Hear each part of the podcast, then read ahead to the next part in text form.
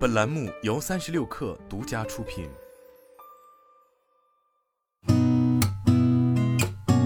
八点一刻，听互联网圈的新鲜事儿。今天是二零二二年十二月二十八号，星期三，早上好，我是金盛。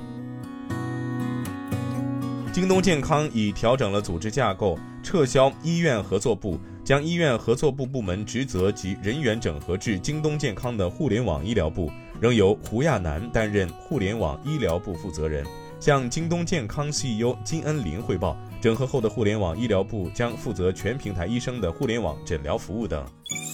据泽平宏观自如研究院携手新华网发布的《二零二二中国城市长租市场发展蓝皮书》测算，中国千万人口及城市的住房租赁市场规模预估或破千亿，北京、上海、广州预估分别超两千八百亿、三千七百亿、两千五百亿。同时，蓝皮书发现，在一线、新一线城市，分别有百分之六十四、百分之五十六的业主愿意将闲置房用于出租，均超过继续闲置和适时出售的总和。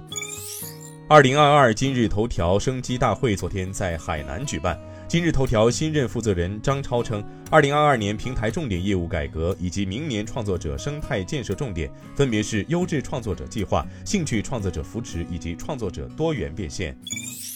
北京时间二零二二年十二月二十七号，也就是今天的十五时三十七分，中国在太原卫星发射中心使用长征四号乙运载火箭，成功将高分十一号零四星发射升空，卫星顺利进入预定轨道，发射任务获得圆满成功。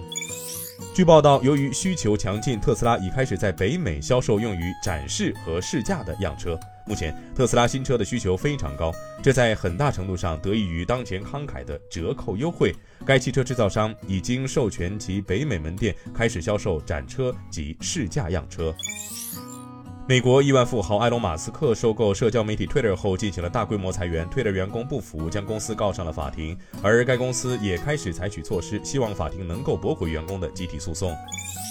联合国近日预测，印度人口数量将在2023年四月中旬超过中国，成为全球第一人口大国。自1947年印度独立后，其人口增长了超十亿，并且预计在未来的四十年里还将继续增长。